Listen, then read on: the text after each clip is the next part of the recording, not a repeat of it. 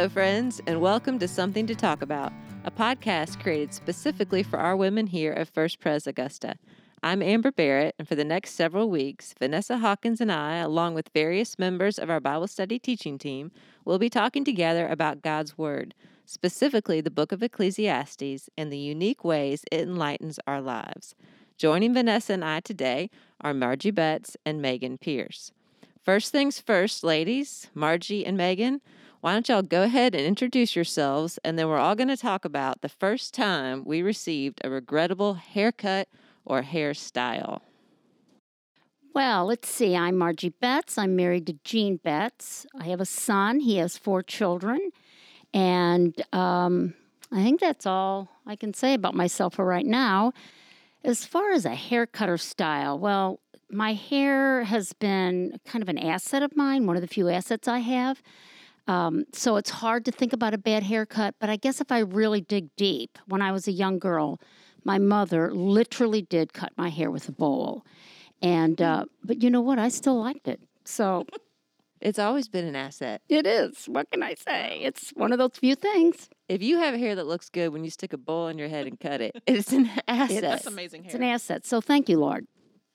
Very nice. All right. All right. Um, I'm Megan Pierce. My husband Jordan and I have two children. Um, it's birthday month in our house, so I have an almost 10 year old and an almost eight year old. Um, I have been a homeschooling mom since my kids were school aged. Um, this year, we sent our oldest to traditional school, and I'm continuing school at home with my youngest. So that fills my days. Um, I love a good book. I love chocolate chip cookies, and I like good conversation with friends. So this is fun. Um, as far as regrettable hairstyle, um, so when I was young, I asked my mom, and I can't really date this. I don't quite remember how old I was, but I asked my mom for a piggyback perm. And so if you don't know what that is, that is like a double perm. That is curly, curly hair. Um, and honestly, it's only now when I look back at it that I find it regrettable because when I had it, I thought it was awesome. Um, so, so anyway, it's funny. It's a past regret, but at the time, it was it was great. So Piggyback perm. a piggyback perm. How old were you? I don't know. That's what I can't remember. I was trying to think through that. So, um, before middle school, Okay, And you have pretty straight hair, so that was a significant I difference. do. My hair is pretty boring otherwise, but I wanted some curls. So, yeah, you can Google it. Well, my bad cut was, um, I instantly knew that that had gone all wrong. I instantly knew it because I gave it to myself. so I was 13. I was just looking in the mirror and thinking, yeah, this side looks longer and I'll just cut it. I mean, it's simple.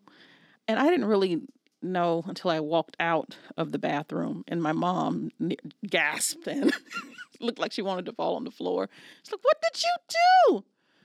And so, yeah, it, it, it wasn't as even as I had thought when I when I made the cut, but I had to live with that for a solid month with my hair really high on one side and really really long on the other side. But it was I survived. It was fine. So you weren't willing to go get the other side as high. You would rather the I, I just I let it grow out. high it side. was it was okay, and you know did, pulled it back. Did some things that you know to disguise it a little bit, but it was it was a special time of life yeah. at thirteen. Oh yeah. You think you can do a lot at 13? Those are tender years. They are. Well, mine is similar, except I didn't cut my hair. My roommate in college cut my hair, and it was the time when Meg Ryan was big, and she had that super cutie little Yeah. short hairdo and it all spiked out and this and that. And so my roommate's like, "I can totally cut your hair like that." That is not a good idea. If you're gonna get hair close cropped to your head and then try to stick it out with gel, you need somebody who knows what they're I'll say. doing. Oh yeah, so I looked like a boy for a long time because my hair's too fine to hold gel. So it was it was a flop. It was a fail.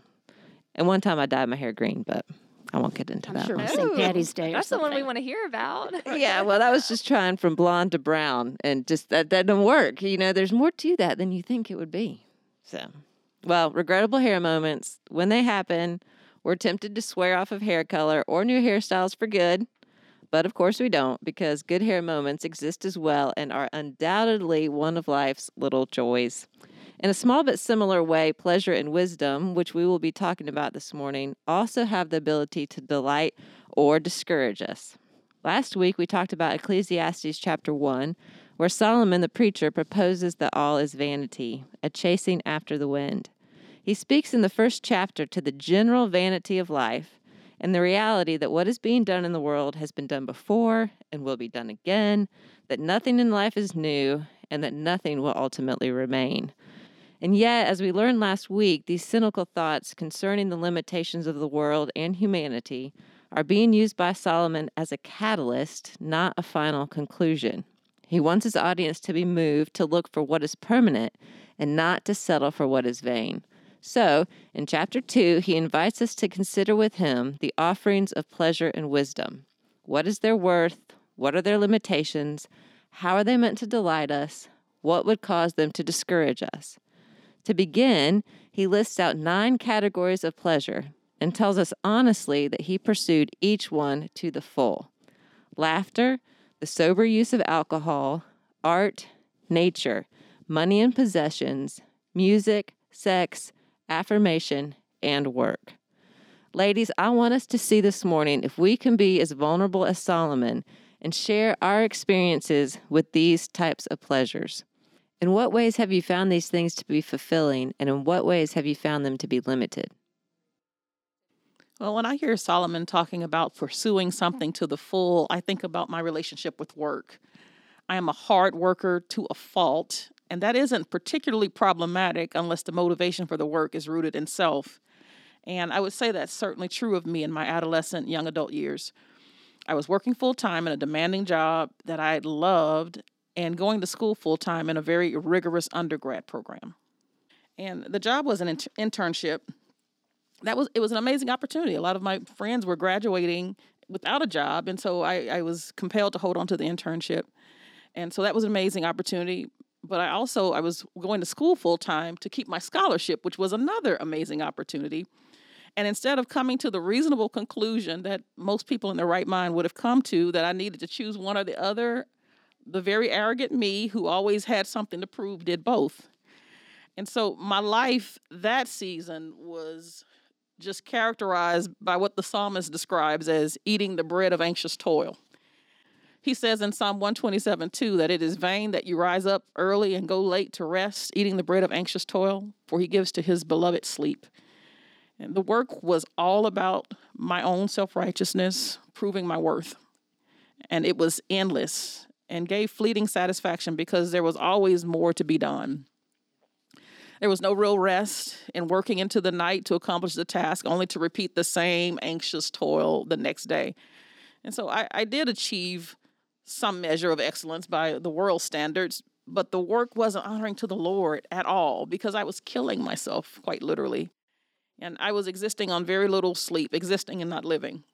And my work was ultimately centered around my image, my accomplishments, and this anxious drive that could never be satisfied. So now it would be a while before I would find some balance and learn the blessedness and fulfillment of doing my work unto the Lord and receiving the sweet rest He gives.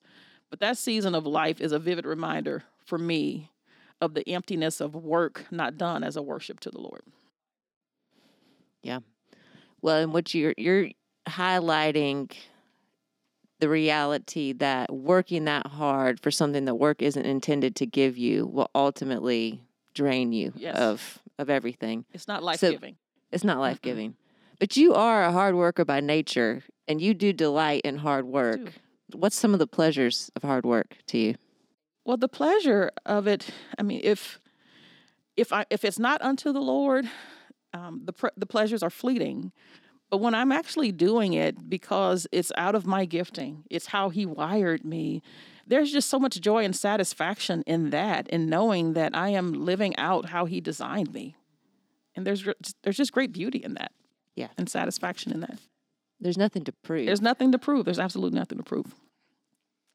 Yeah, I think I have likely explored um, several of these at some time or another, and I think that might be the case for many of us. Um, um, I think oftentimes we pursue one thing, kind of thinking, you know, that will satisfy or, you know, provide whatever it is we're after. And then when it doesn't, we sort of try on another one for size. And I think we're a restless people in that, that way, kind of moving from one thing to the next, in hopes that maybe it might be what we're looking for. Um, but I think just for my own personal life experience and the life around me, um, the the pursuit of the stuff, the things, um, money, possessions, um, is what stands out.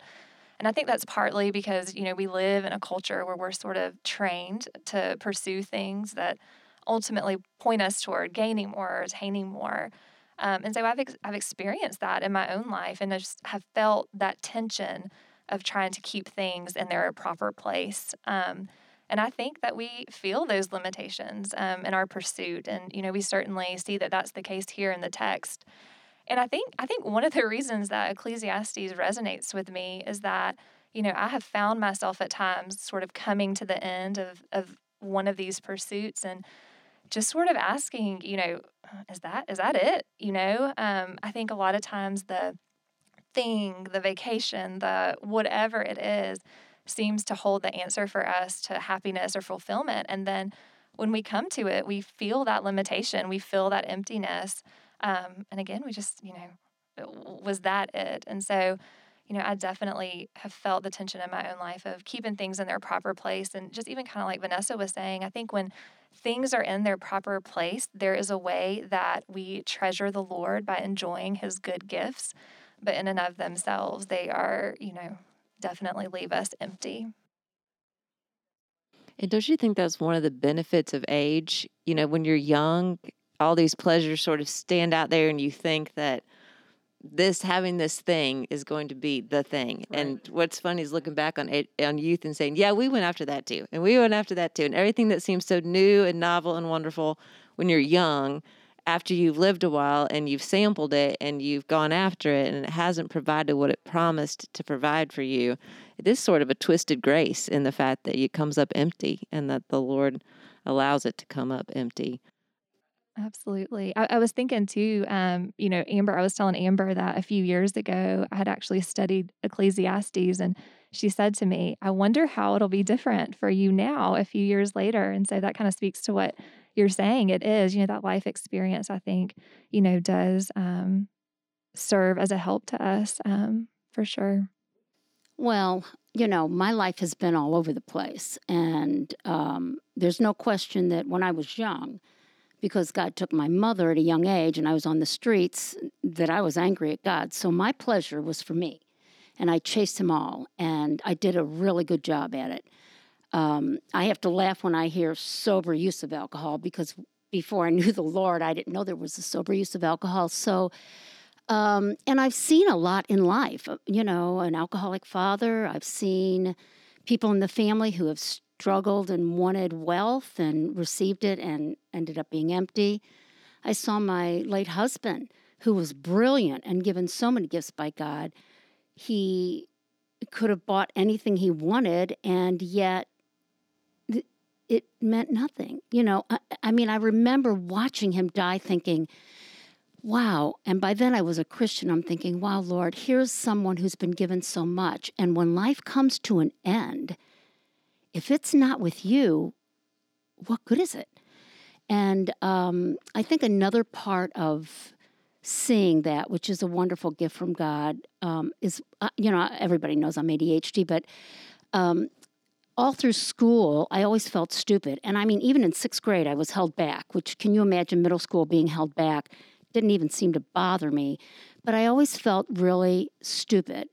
And that burden was really hard for me as I went through life. Um, nobody told me I wasn't until I became a Christian. One day it dawned on me as I'm looking at life in general that I had wisdom and it was and it was a new wisdom. It was something that he expressed in his word. And i even looked at my husband who graduated number one from washington university and i thought oh my goodness lord you have given me something more valuable than being the smartest kid in the class. And so uh, when we talk about pleasures in life i have learned the hard way that they do lead, I mean, even the greatest things without the Lord lead to such an emptiness that it's, it, it you almost have to grieve that mm-hmm. um, for yourself and for others because it is a, um, it's so sad. Mm-hmm. you Yeah. know?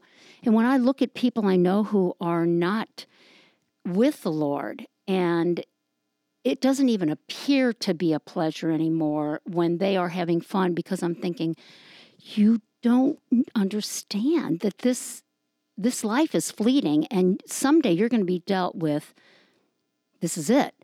And it's going to be so difficult and so hard and i grieve for their souls. So um, now i struggle with pleasure still uh, and we can talk about that at, at some point but um, being able to see what god does and what man pursues it there's no greater gift. Mm.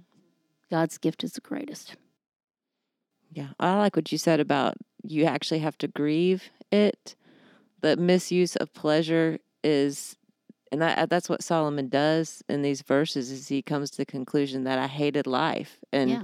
what he meant by I hated life is not that, you know, I just hate life and I Mhm. give up, and you know, I hate God, I hate people, I hate whatever. It's I hate brokenness. Like I Mhm. hate that it was intended to be this way and now it's this way. So pleasures were intended to be pleasurable. You know, there's there's nothing wrong with pleasures, but the misuse of pleasures highlights the brokenness and emptiness and what we were made to enjoy and what we're not enjoying. And so I think that that's what you see. Yeah, and you know, when I was living life for myself, um, my sister, who was a Christian, would often the next day say, you know, that was a sin, and and I'd be like, oh, shut up, because I didn't care about that. Now, if somebody says that to me, if I've done something that um, has grieved them, and they say it to me, it grieves me. There's no anger there. There's no, what do you know? It's, whoa, wow, I need to think about this and take it to the Lord. So it's just so different. There's less anger, there's more joy in wanting to enjoy life, but to also please God at the same time. Yeah. And to find that those two go hand in hand. Exactly. That pleasure and pleasing God go hand in hand. Yep. And some and we one of the big lies of the evil one is that they are opposed to each other. And they are not. Right. Mm-mm. Right. Well, I'd say quickly one of mine that I go to is he listed affirmation and affirmation to people people's affirmation can definitely be something that I go to and I hide it in a way by saying, of course I'm supposed to please people. That's what I'm supposed to do. I'm supposed to be kind and I'm supposed to love them and I'm supposed to listen to them. and I'm supposed to do all these sorts of things. But what I have found that in striving so much to please people, I actually resent them. Mm. And so I lose a genuine love of people because really what I want from them is something that affirms me. I've lost the ability to just please someone for the sake of pleasing them. And but there is a lot of pleasure in in pleasing someone and someone telling you that you've done that well. Sure. But it's the same thing you're saying, Vanessa. When I'm seeking to fill that sense of self and I'm mm-hmm. valuable and I'm something, then I'll do all of these sorts of things and come up empty and actually resenting the people that I wanted to please to begin with. Solomon knew, so he knew the legitimate enjoyment of pleasure, but he also was highly aware of their limitations. And so he says, Then I considered all that my hands had done and the toil I had expended in doing it, and behold, all was vanity and a striving after the wind, and there was nothing to be gained under the sun. So Solomon turned to consider wisdom instead. He gives a brief nod to the fact that it is better to walk in wisdom than in folly, because a wise person has his eyes in his head, but a fool walks in darkness. Yet, right after that brief nod, Solomon goes on to say, What happens to the fool, namely death, will happen to me also. Why then have I been so very wise? I think that's a question worth talking about. But before we answer it directly, I want us to talk about the ways in which we have experienced the limitation of wisdom in our own lives. So, how has wisdom, seeking wisdom, how have you found that you've come up short? Well, I think wisdom comes from the Word of God, that um, you pursue the Lord. And I mean, Jesus is wisdom, um, He's the Word. So, where have I come short, you think? Ask, ask that again. Yeah, where has wisdom, you thought you would gain something by wisdom and you found that it didn't come through for you? Yeah, because I think that in my limited mind and in my humanness, I can be, um, I can try to make that word go with what I want to do. Does that make sense? Mm-hmm. But I think really when I'm pursuing Jesus, uh, I become more and more aware of myself, my sin, my flesh. And, but it's not to me a thing that I would say, let me think about this. You know, I think the limit to wisdom is thinking that we have it all together or that God is going to do things a certain way. The limit is that we don't know. I mean, I don't know what's going to happen when I walk out of this building, but I know who holds me and I know what He has for me. So the limit to wisdom is that it's God's and not mine. Mm. Yeah. Yep. That's a great way to say that. Yeah, I think sort of going off of that, I think the way that I feel the limitation of wisdom is that it just doesn't give us immunity to pain and a difficulty. And not only that, but it also just doesn't necessarily answer the burning questions for us of why when those painful things happen. Um, you know, there are things that happen that we just can't understand and that don't add up. Um, you know, we could be um, pursuing wisdom and suffer the consequences of someone else who who is not, and so we aren't immune to suffering and to difficult things. And I think that we would all like for wisdom to sort of pave the squeaky clean, pain free path for us, um, and and it doesn't. Definitely. I mean, isn't that the thing? We want to come up with a plan, a foolproof Oh, yeah. plan Yeah. to get our kids into college, to um, And go to prison. save our marriage, it. to and go to where? prison because of it, Because I went to college? because you pay to get them in. was a side. Sorry. I you. Yeah. I got you. Yeah. So the painful limitations of the fact that you Mhm. pursue this wisdom, but it, it, it cannot control a lot of the things you want it to be able to control. hmm I think uh, in particular seasons, I guess if I consider being a young adult again, it was pretty easy to come to the end of my wisdom because I wasn't very wise. So um, my wisdom suggested that I seize opportunities at any cost, at all costs, with no thought to my need for the rest and rhythms that Scripture would command, that would very wisely command. And so conventional wisdom would say that most people need eight hours of sleep. And my wisdom said, well, you can function on less. Or, you know, I, mm. I think arrogant people like exceptions, or at least like thinking that they're exceptional, you know? I'd love to be able to tell you that some great awakening happened, but the truth is that that way of life was just not sustainable. And so what happened was I just couldn't do it. So the end of my wisdom was m my mm-hmm. body physically could not last in that. And so I think that those who are sober minded and wise are able to recognize and embrace their own finiteness, knowing that God's mm-hmm. wisdom is the best plan for flourishing. And while the foolish hate the good and right limits imposed upon them by their humanity. Yeah. Yep. Yep. All right. So if there are limitations to wisdom, which we've talked about briefly, and I'd say that Solomon, you know, he had a right understanding of God. He had a right and thorough understanding of mankind. He had an incredibly intelligent, creative understanding of the world, along with experience and the ability to understand apply that understanding correctly to life, but it still didn't guarantee. At the end of it all, he's like, the wise still die like the fool.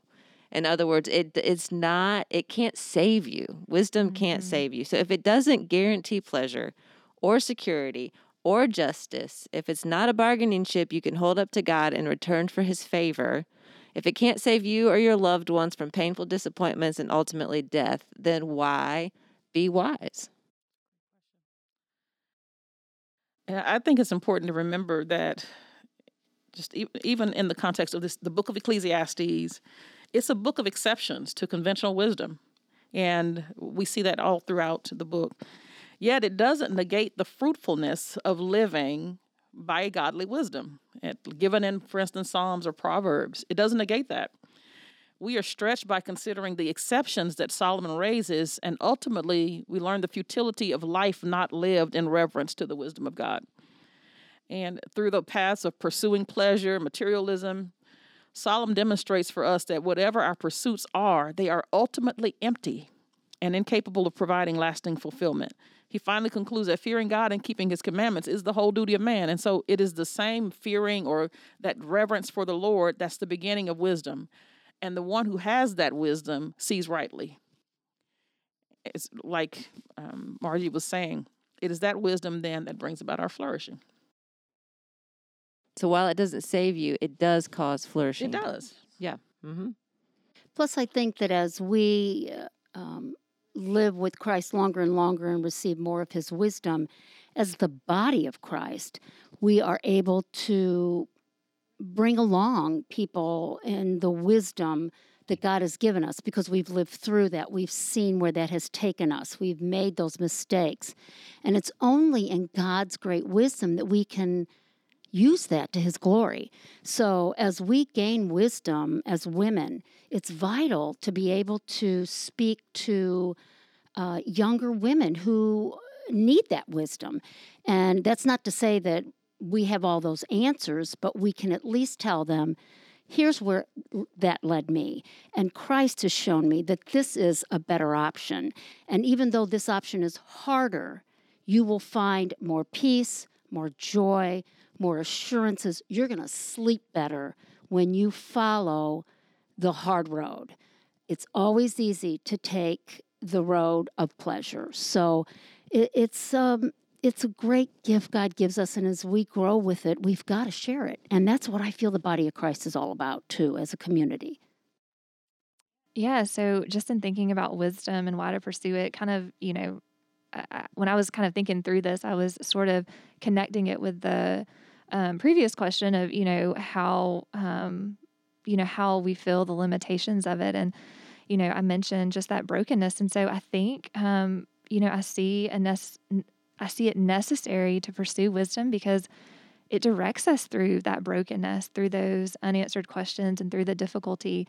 You know wisdom doesn't necessarily change our circumstances but it changes us. Um, i was reading um, in romans 8 and there's a verse that may be familiar where it talks about creation was subject to futility and hope that we'd be set free from bondage of corruption and would obtain the freedom of the glory of the children of God. And so that futility, I think, hopefully creates in us a longing for what is to come. You know, but we're living in the here and now in the brokenness, but wisdom is directing us through it. And so I think wisdom allows us to experience some of what we've not yet fully obtained that we're waiting for the fullness um, for in the life to come. Absolutely. So, like Vanessa, you, go ahead, Margie. Oh, I'm sorry. Uh, and also, that wisdom assures us of our salvation. So, that's the greatest gift of all, right?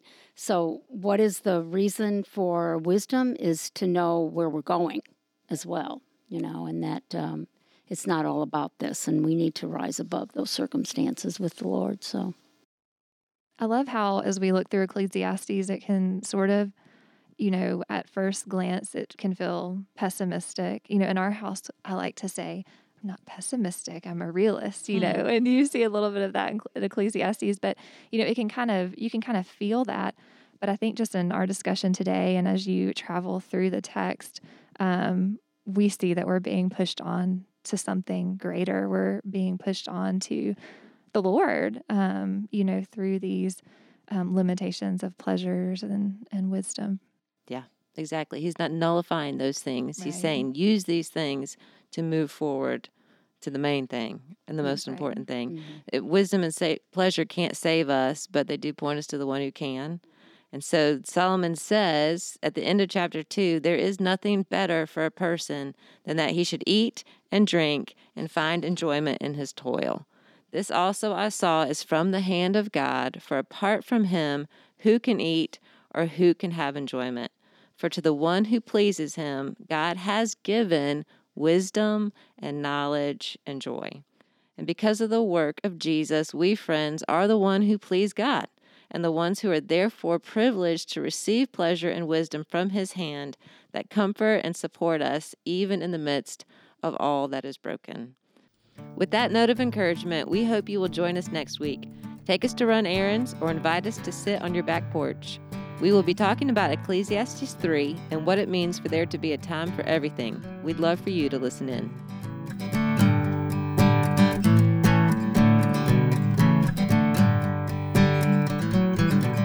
Sometimes the light surprises the Christian wife she sees. It is the Lord who rises with healing in his wings. When comforts are declining, he grants the soul again a season of clear shining to cheer it after the rain.